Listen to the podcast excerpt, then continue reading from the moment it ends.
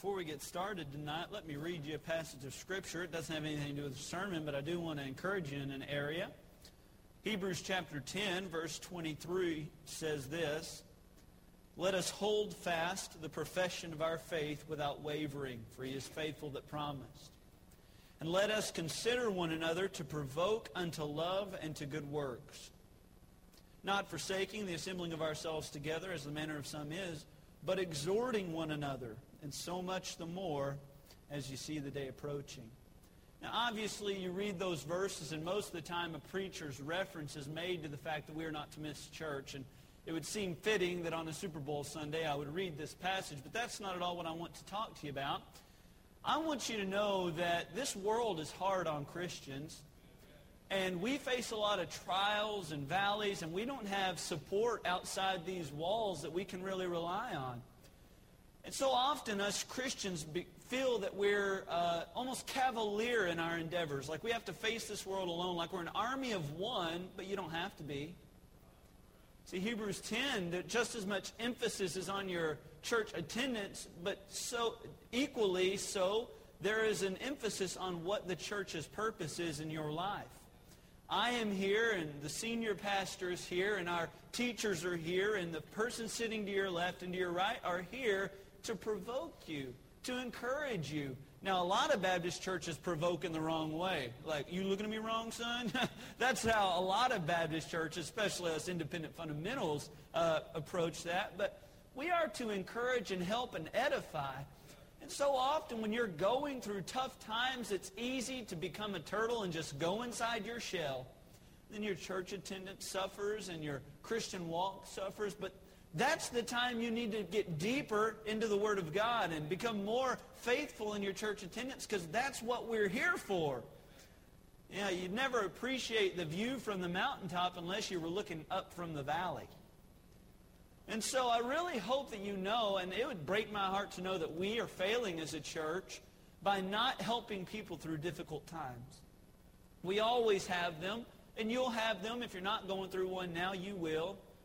And if you're not just going through one now or you're not heading into one, it will come. I want you to know you don't have to face it alone. That's what we're here for. And that's off topic tonight. I'm not talking about that, but it breaks my heart when I hear of people who, uh, through different circumstances, just had to face va- valleys on their own. And uh, I hope that you never have to do that. Know that we're here for you with the uh, immense amount of resources we have this day and age with books and, and uh, text messages and emails and phone calls. With all those resources, surely we can find some time to help one another through this thing called life. Well, enough of my preaching tonight. Now I'm going to teach to you. if you believe that, you're crazy. First Kings chapter 17 tonight. First Kings chapter 17. It's good to see some new faces. Just let you know we're glad to be uh, to have this evening with you. We're glad to be a part of your evening, and hopefully this will be a benefit and a blessing to you in some way. 1 Kings chapter 17.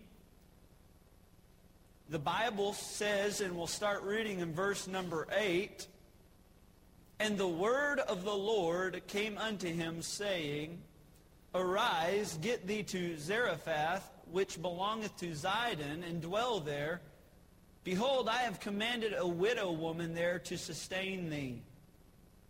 So he arose and went to Zarephath. And when he came to the gate of the city, behold, the widow woman was there gathering of sticks. And he called to her and said, Fetch me, I pray thee, a little water in a vessel that I may drink. And as she was going to fetch it, he called to her and said, Bring me, I pray thee, a morsel of bread in thine hand.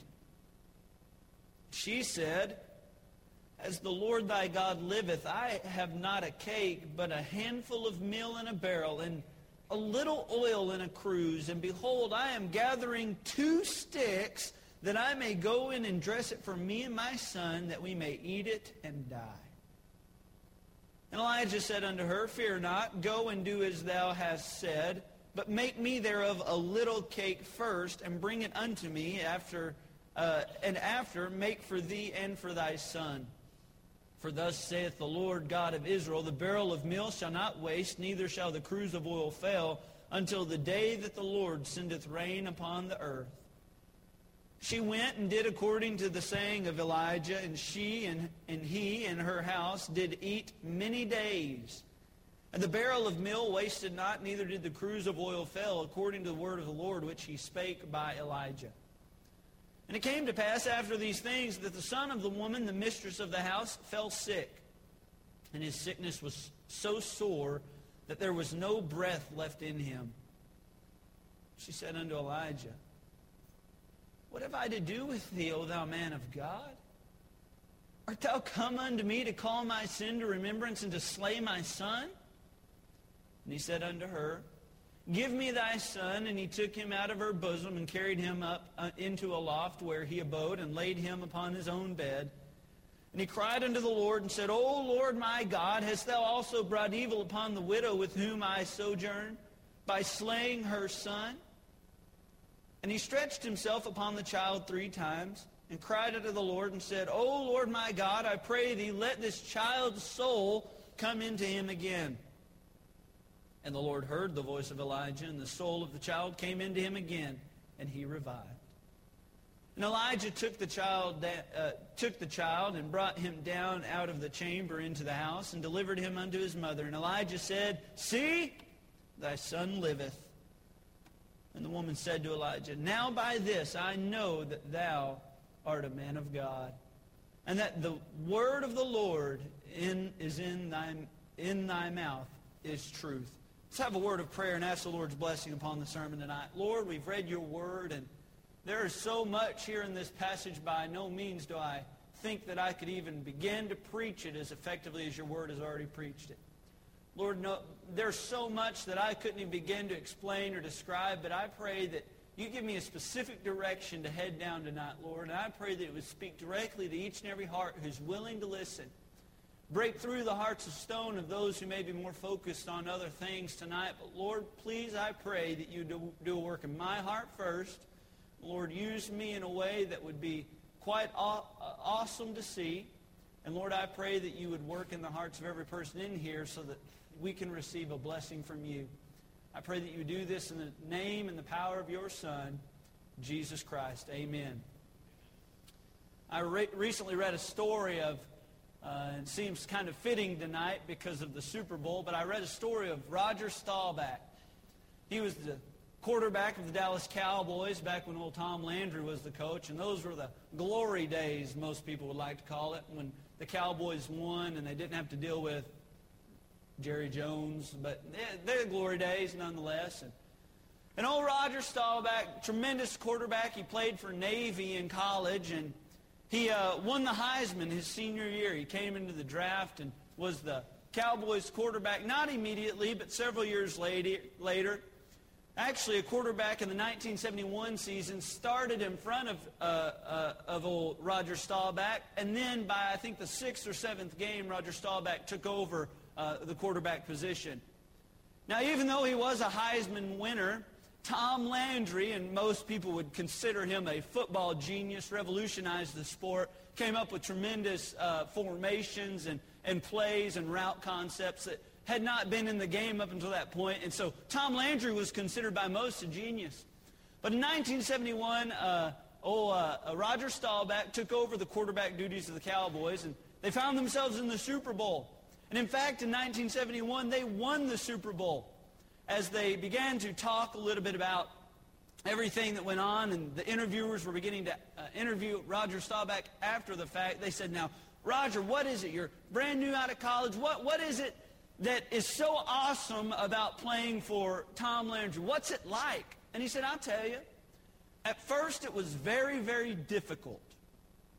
And they were kind of surprised by the answer, considering they had just had so much success. And and Tom Land, or Roger Staubach began to describe to them that Tom Landry never one time allowed Roger Staubach to call his own play or to make a decision on the field. Every single decision was made from Tom Landry, sent into the huddle, and he told him when to run, when to pass, and he only gave him an option to change the play in emergency situations, and he said that you better be right when you do. Well, we all know the end, how they were so tremendously successful, and obviously the relationship between Roger Staubach and, and Tom Landry worked out. But this is what Roger Staubach went on to say after he, he actually uh, admitted to the reporter that it was his pride that had gotten in the way. He said, and I quote, I faced up to the issue of obedience. Once I learned to obey, there was harmony, fulfillment, and victory. See, we've already taken the offering. It's done. We've been preaching now four weeks the principles of stewardship, trying to get you in a right place to find out what God's will is for you to give. We've been preaching on how you are to manage your money, not so that money can uh, have you, but so that you can have money to serve God with. And we've been preaching that now on four weeks, and this is the fifth week we've been preaching that message. Did you obey? Now, I am a firm believer, and you can ask the teenagers this. I don't believe God has ever hid his will from anybody who is truly seeking it. You ever get into your car on a, a really cold morning, maybe it misted overnight or the dew fell on your car and, and it froze. And it's very rare that it happens here in Texas, but uh, you go out just like any other morning.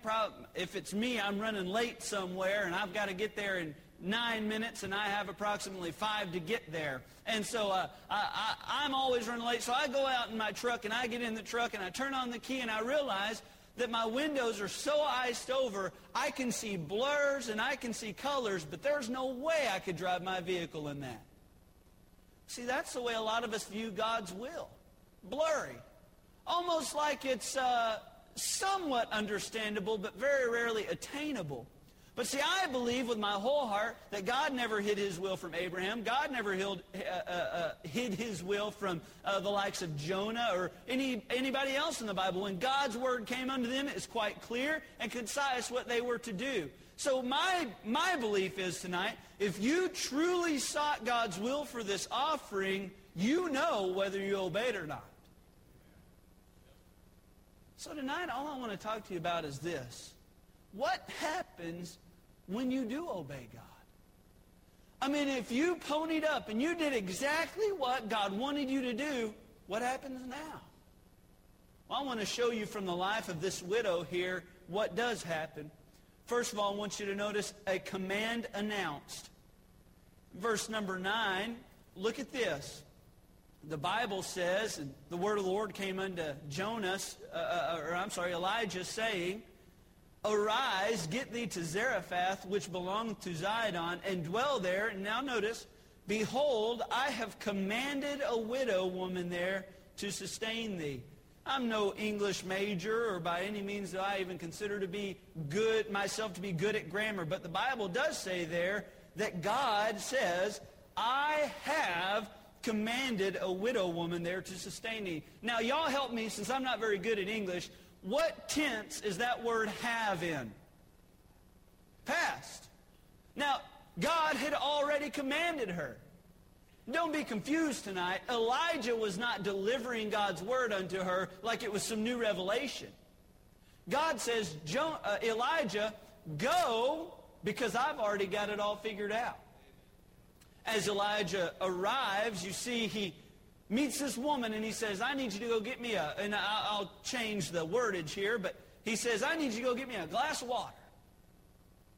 And the woman was prepared to do exactly what uh, Elijah said. We're going to get over that Jonah Elijah thing here pretty quick. They both got J's in their name, and I don't know what's going on. Maybe I'm thinking about the Super Bowl. I don't know what's going on, but it is Elijah Elijah is the only one in 1 Kings chapter 17. Jonah's not mentioned at all, so we're very clear on that. But as Elijah comes to the widow lady, he says, I need a cup of water. You notice how she doesn't say, well, I'm busy. I wonder why.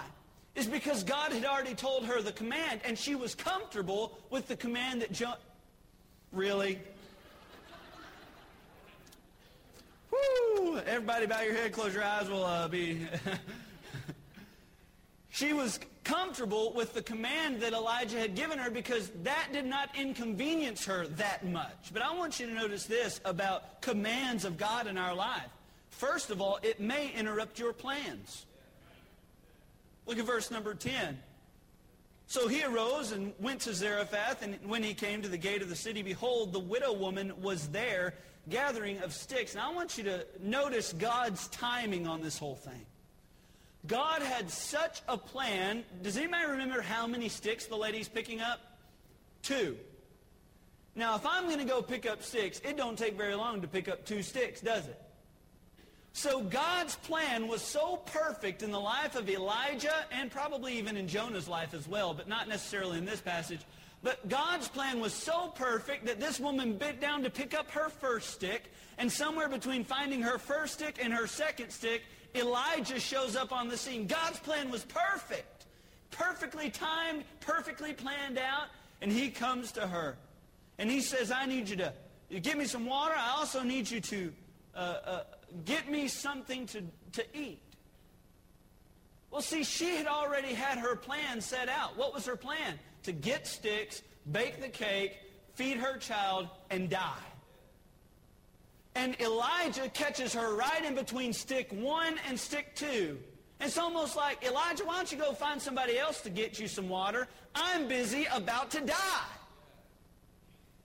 But she understood that God's plan may just somewhat interrupt her plans. The other day I was driving down the road and going down 917, turned there on Thousand Oaks where my dad lives, and I turned into his house. And when I turned on Thousand Oaks, I noticed a, some uh, sirens and some lights were kind of back behind me. And so I turned off on Thousand Oaks there, and, and uh, it was no big deal uh, because I, I thought they were just going to keep heading down 917. Well, as I turned on Thousand Oaks and I got about halfway down, I realized he turned down Thousand Oaks as well. And there was a car between me and the lights, and so I, well, I had already planned to go to my dad's house anyway. I had some work I had to get done over there, and so I turned into my dad's driveway, and right behind me, this sheriff goes uh, he turns on his sirens and does like a unique, like a, I don't know how to do it. That's not a very good impression, I know. But he's like, hey, I'm chasing you, Jack. That's basically, he, he yelled that out over his speaker. But he pulls in right behind me in my dad's driveway, and I have plans. I've got stuff I got to get done. And he comes up, actually stayed in his car for a really long time. I think he thought I was trying to hide from him, like go in behind dad's house. And stayed in his car. I saw him calling my stuff in, and got, you know, typing my license plate in, and he comes to my window and says, Sir, uh, my name is uh, so-and-so with the Sheriff's Department. I said, first of all, I want to make one thing clear. I was not running from you.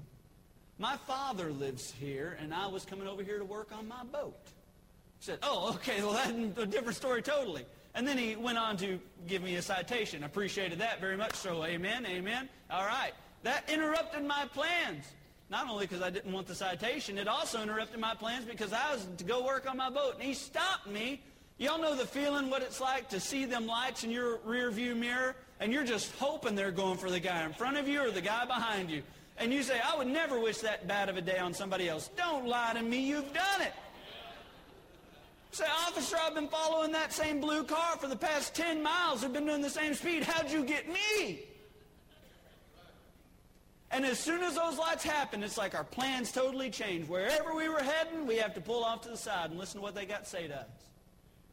A lot of the times, that's how we view God's own commands in our life. Sometimes they don't come at the right time for us. Sometimes we're late for a meeting, or sometimes we're trying to get something worked out, and that's when God's word comes to us. But when God's word does come, are you going to be willing to put everything else aside and understand that the Bible says this, my thoughts are not your thoughts.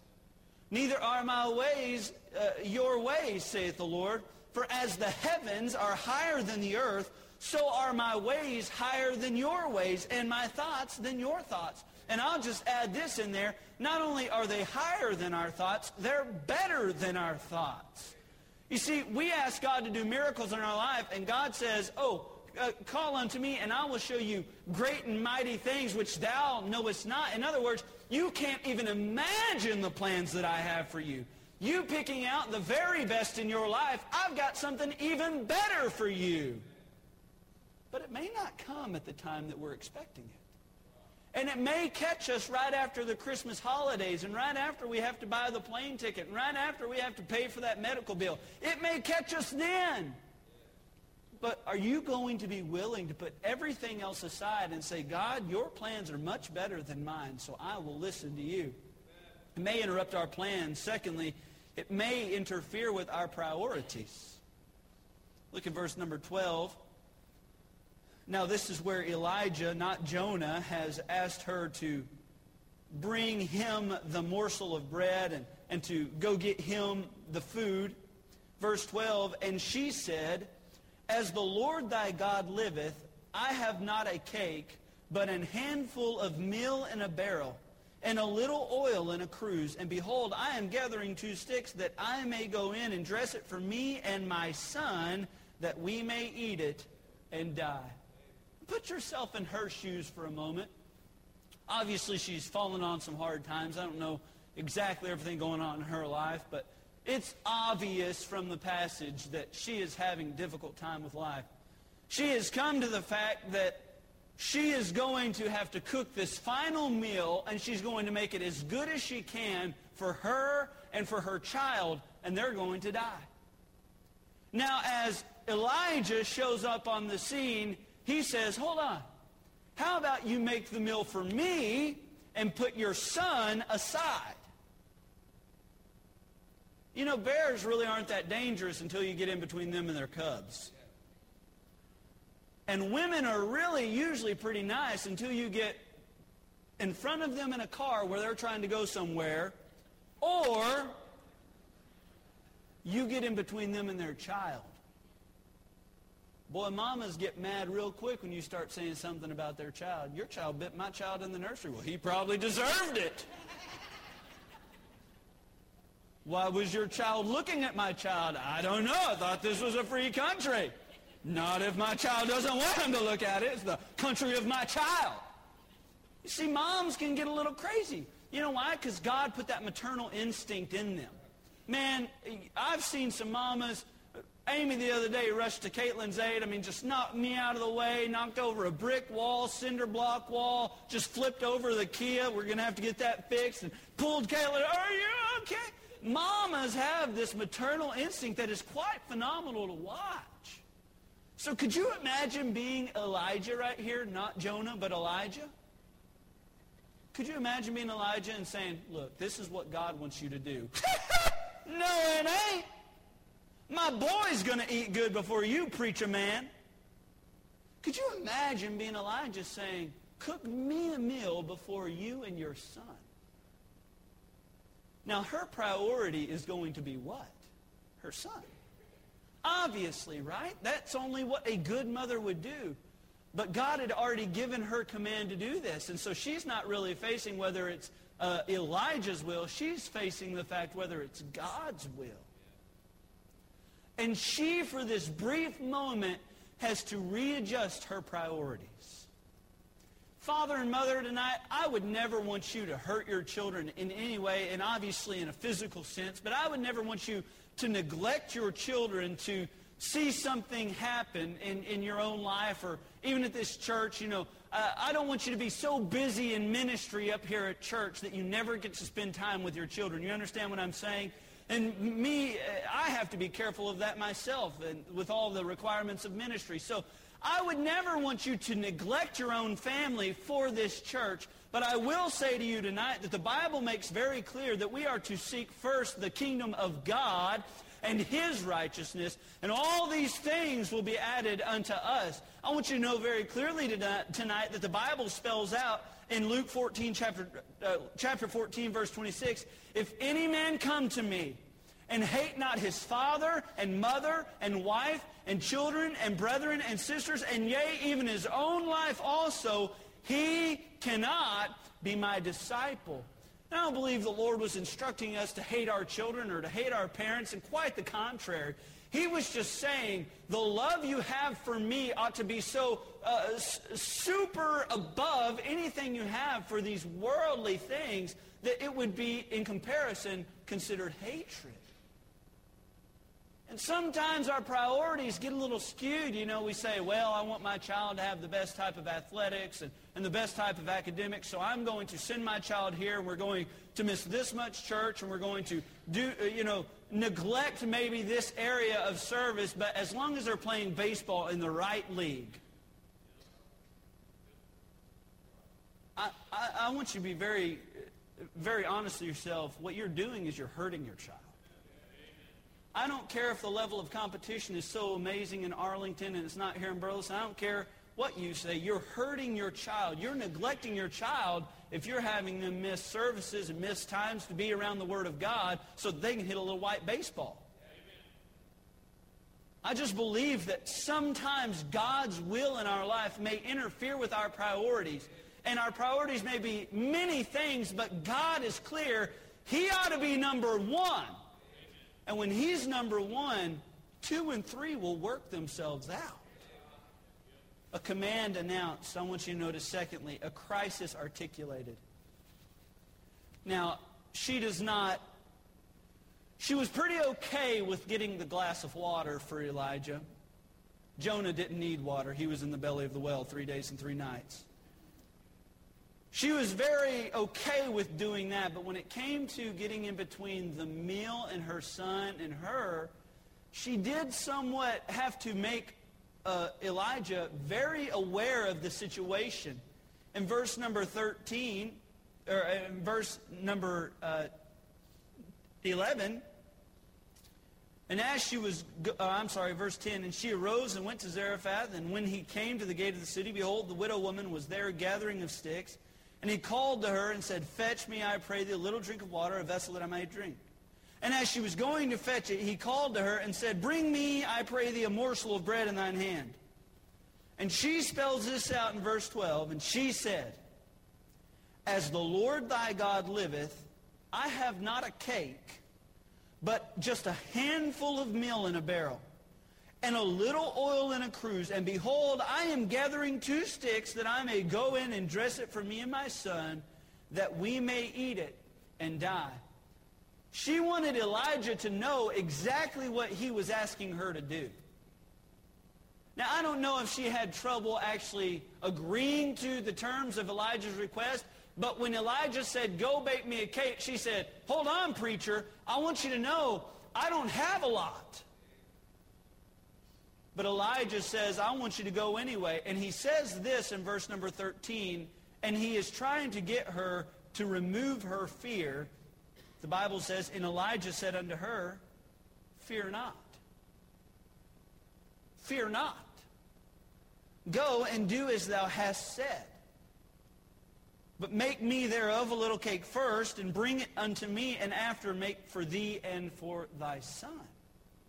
The very first words out of Elijah's mouth were what? Fear not. I, I, can only imagine what this lady's mind must have been at this moment.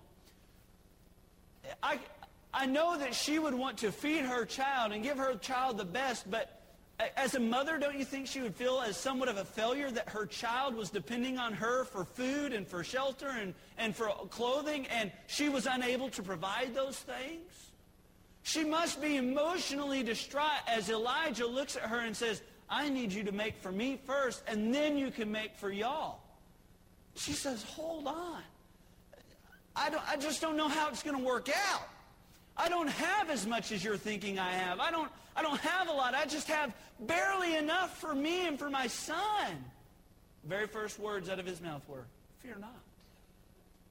Most of the time, isn't worry and fear, aren't they directly linked? You know, we've known this if you've ever been in church, if you've ever heard a sermon, or you've ever read your Bible. Fear and faith are absolute opposites. They are opponents. It was fear that made the children of Israel look up at Moses and say, we can't believe you brought us out here. You only brought us out here because there were not enough graves to be buried in in Egypt. And it was faith that allowed Moses to stand up higher than the crowd and say, y'all need to stand still and see God's salvation in your own life. But they're always contrary to one another. And Elijah looks at this, this widow here and she's saying, but I, I just don't know how it's going to work out. I, I just don't have as much as you think I have. I only have enough for me and my child. And he says, fear not. You know why? Because she was afraid. Because she was worrying that she wasn't going to be able to make ends meet. You know, there's a lot of promises in the Bible about God being able to help us and strengthen us in our time of need. God has said he will never leave us nor forsake us. In Isaiah chapter 41, verse 10, God says, Fear not, for I am with you. Be not dismayed, for I am your God. I will strengthen you, and I will help you. I will uphold you with my righteous right hand. That's God's promise to us tonight, is that he will help us and strengthen us and uphold us. That's God's promise to you. But man, when we're in the middle of these trials like this lady right here finds herself in, sometimes it's hard to realize that. It's hard to feel God's hand around us when we are getting choked by the world. And I tell you what, at that moment, we have to be Christians and understand that the Holy Spirit of God gives us a tool that no devil in this world has. He gives us faith. It is the ability to see behind the curtain. To know that there's a grander plan awaiting you. Know that God is working for your good and for your benefit and to bless you. And it's God being such a good-natured God that you know he would never harm you in any way. That's faith. It's the ability to see God at work even though you cannot visibly see him at work. And Elijah asked for a removal of fear, but he also requests some faith. Verse 13, And Elijah said unto her, Fear not, go, go and do as thou hast said, but make me thereof a little cake first.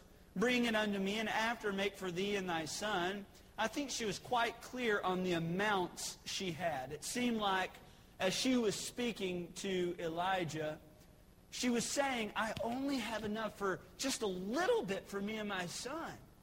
And Elijah says, no, go make for me first. And, and I can almost imagine her frustration. No, I don't think you understand. If the recipe calls for half a cup, I don't have half a cup. See, I only have enough for two portions, and they're not large. And this is what uh, the Bible says in verse 14. For thus saith the Lord God of Israel, The barrel of meal shall not waste, neither shall the cruse of oil fail, until the day that the Lord sendeth rain upon the earth. Now this is what I believe happened. She went to the barrel and she saw the exact same amount she did before she left it. And she had to reach down in that barrel and pull out her last little bit to make Elijah some. And she turned around to throw it in the crock pot or the skillet or the whatever. And she looks back and there just tended to be a little bit more than she realized before. And I believe that it took faith for her to reach down and portion out enough for Elijah because it did not automatically feel. You understand what I'm saying? I think it took faith for her. And Elijah almost casts this promise to her and says, God has said that there will be enough. And she looks down, she says, nope, still ain't got half a cup. And it took faith for her to believe that God could work in her life. It takes faith for us to realize that God wants to work in ours. You know one promise the devil has gotten me on before? You ain't good enough to have God work for you. You ever been there? Why would God take time to do something special for you? You ain't you don't deserve it. And the devil cast that promise to me, and cast that condemnation to me. And it's only when you read the Word of God that says, let not the rich man glory in his riches. Let not the wise man glory in his wisdom. But let him that glorieth glory in this, that he knoweth me. Boy, that's good. That's how you know your barrel won't fail. That's how you know there's going to be enough oil in the cruse is because God knows you. God loves you. That's good right there. If you can't get excited about that, you, you need to get your pulse checked. That's what I say. But I do believe that he was not only asking for her to remove her fear and requesting her to have faith, I want you to notice in verse 16 a reward of food. And the barrel of meal wasted not, neither did the cruse of oil fail, according to the word of the Lord, which he spake by Elijah. I can only imagine her almost disbelief when Elijah gave that promise to her. No, you don't understand. God's going to take care of it. Well, it doesn't seem like he is right now, Elijah. And I can almost hear her as she, I don't know, with, with apprehension goes to the barrel and goes to the cruse to make enough for Elijah. But nonetheless, God delivers on his promise. But I want you to notice this. What does God give her? Exactly what she needed. You know, it would have been silly for her to look down and find some gold in the bottom of that barrel. That wouldn't have helped her. You see what I'm saying? God gave her exactly what she needed. For a guy that's been stranded on an island for weeks and he has no water, you know what's the most important thing to him? You know what he'd give his life savings for? You know what he would give anything in the world for? A glass of water. And this woman's most pressing and urgent need at this moment was not some riches, was not some life insurance policy. It was food. And God delivered on that promise. Now, I hope that in this offering, you, you did stretch yourself. I mean, I hope that you gave so much that maybe you're just a little bit uncomfortable with how you're going to make it work tomorrow. I hope that's what you did. You know why? Because it's at that moment when God gives you exactly what you need. This lesson is illustrated to us when God teaches the children of Israel that he, they're going to wake up in the morning and have this special food on the ground. They're going to have to wake up and they're going to have what we call angel food, as, as if that's exactly what the angels eat manna. It, no, they're probably eating ribeyes, to be honest with you. If you're in heaven, why would you settle for manna? But they, they're going to wake up in the morning. There's going to be manna on the ground. And what was the instructions? The, what were the instructions? That sounded a little bit of redneck. I sound a little redneck every once in a while. I say ain't a lot, and I don't use proper verb tenses. I'm sorry about that. But the instructions were this. When you wake up in the morning, you go outside. And you're going to see this food on the ground. It's going to taste good. It's going to taste exactly like you want it to taste. It's going to be exactly what you need. I had a friend in college. He was making this video for his girlfriend because he was a moron and he was trying to impress her. And he said, God gave the children of Israel exactly what they needed. It had the right protein. It had the right fat content. And I'm like, since when in your Bible did you see the nutritional value of manna listed out? But it was exactly what they needed. But this was the instructions. You go out and you gather exactly what you need for today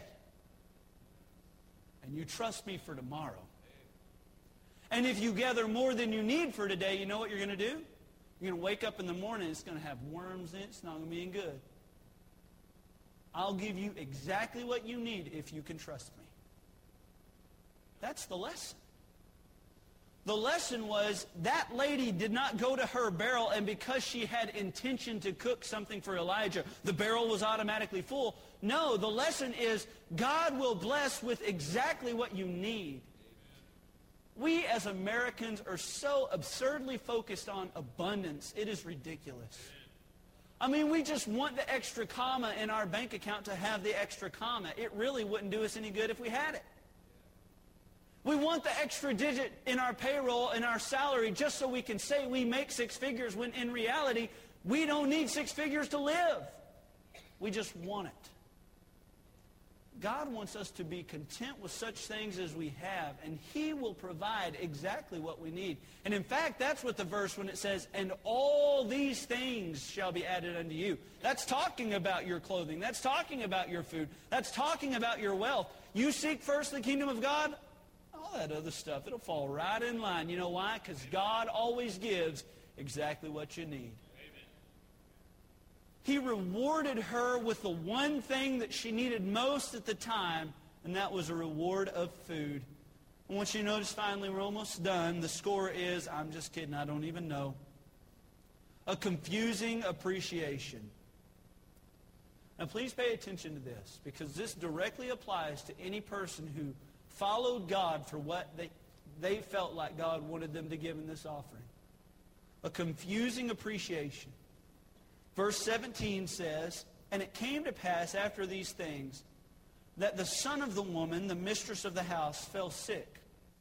And his sickness was so sore that there was no breath left in him. She said unto Elijah, What have I to do with thee? O thou man of God, art thou come unto me to call my sin to remembrance and to slay my son? Would you not agree with me? It took a lot of faith for this woman to trust Elijah. Took a lot of faith for her to trust Elijah and to trust God in this situation. In fact, I would say that she demonstrates a level of faith that not a lot of us would be willing to demonstrate. And she is a hero in this story. Let me ask you a question. Then why is she treated like a villain? She does something that's so profoundly amazing, it makes me awe and almost envious at the amount of faith she displays. Then why not two verses later she's struck with something? Almost unfair, doesn't it seem? It almost seems like God doesn't treat her the way that she ought to be treated because she did exactly what God wanted her to do. I want you to notice her difficult circumstance. Verse 18, she's hit with this, and, and she comes to Elijah and she says, I treated you exactly how you asked to be treated. I gave you exactly what you wanted. I, I did everything God said. Why am I facing this? You know what the Bible says? The Bible says in Matthew chapter 5, verse 45, that ye may ch- be children of your Father which is in heaven, for he maketh the sun to sh- his sun to shine, to rise on the evil and the good, and sendeth rain on the just and the unjust. Don't think that if you obeyed God in this offering, you have bought him off with some trial in your life. Don't think that he's just going to remove things from your life. You say, well, I've been me and the wife have been having problems, and I'm banking that this offering is going to help us. No, no, no. What if God is using those circumstances in your life to not only test you and try you financially, but to try you with your faith? It almost seems confusing that this woman could have so much faith and then all of a sudden be met with a problem. Why? Isn't that the question we always ask? That's the question we always ask. Why, God? Why would you do that to me? Why, God, I'm trying to do everything like you want me to do it. And I'll tell you what, Job probably thought the same thing.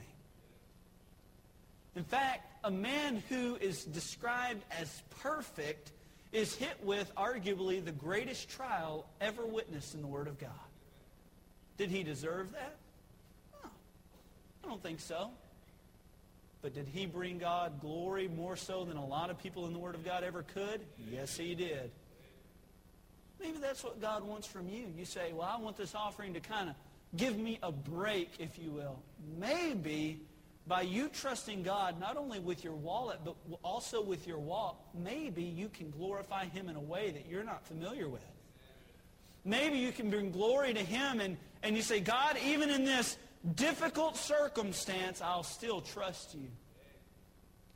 When Christ came, he did not come in the lap of luxury. He did not come to walk the easy street. Christ came and walked the most difficult walk that anybody has ever walked. Someone who was perfect, someone who was altogether lovely and holy, uh, absolutely the perfect man, Someone who had the ability to know what was going to happen and know what was in other people's minds and know everything. Someone who had all powers that God has wrapped up in human flesh. That man, if he had problems, I think me and you can expect them as well. And I'm not saying that he had problems in that area. I'm saying he faced difficult circumstances. If he faced them, so will we. Difficult circumstances. They're coming, I promise. I want you to notice what she did so well. She had a deferred control.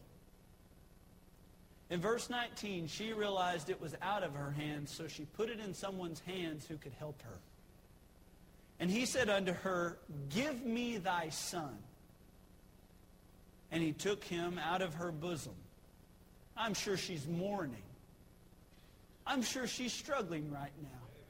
at this moment, she's not, probably not thinking much about Christianity. You know what I mean? It's hard to think about Christianity when we're in the middle of that valley. We want to walk the good walk and want to be a witness to everybody, but when you're holding your dead child, that's pretty far in the back of your mind at that moment. And Elijah looks at her and says, give him to me.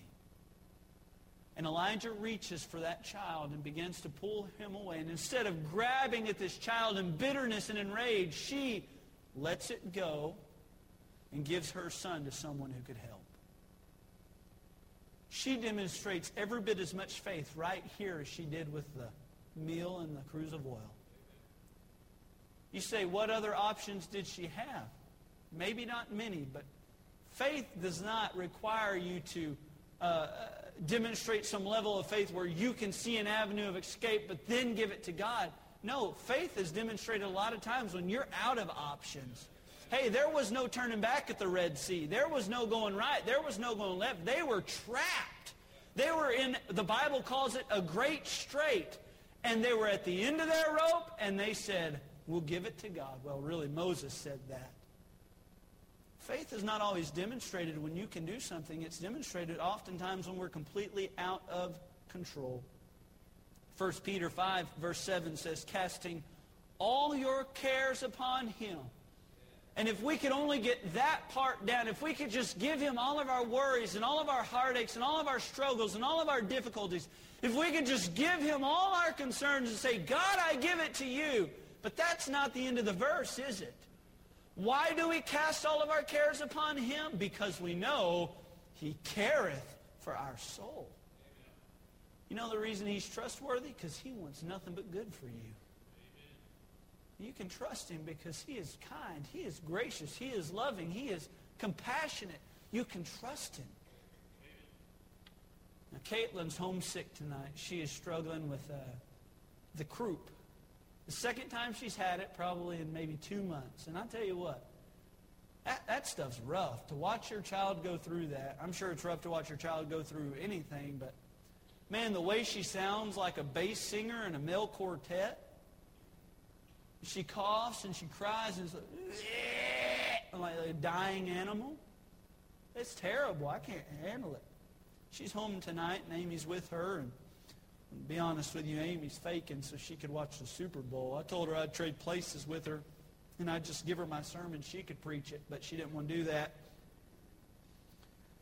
Caitlin's favorite toy is a Little Tikes car. In fact, today she was feeling so bad that I could hand her anything. She has a Minnie Mouse that Brother Sean Ogden gave her, and uh, that usually helps. That wasn't helping today.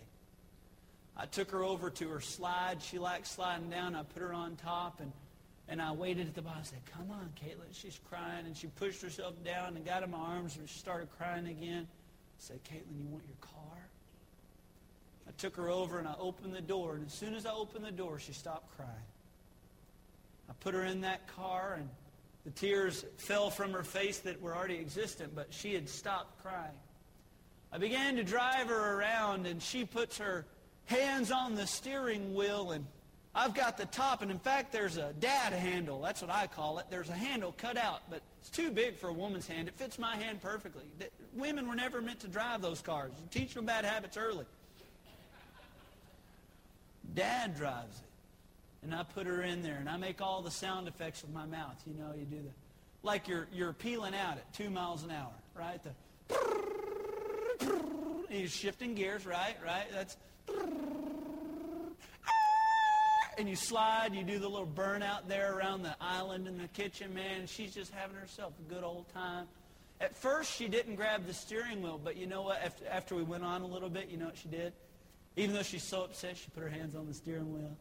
Occasionally, she'd hit that little squeaky horn. It sounds a little bit more masculine than a lot of horns now. Like, and she hit that. And uh, she was finally enjoying herself. It was the only thing that would console her.